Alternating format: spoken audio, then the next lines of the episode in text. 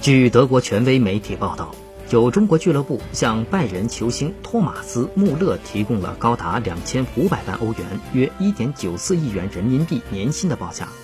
穆勒是拜仁青训出身，他从二零零八年升入一线队至今，已经为拜仁效力长达十一个赛季，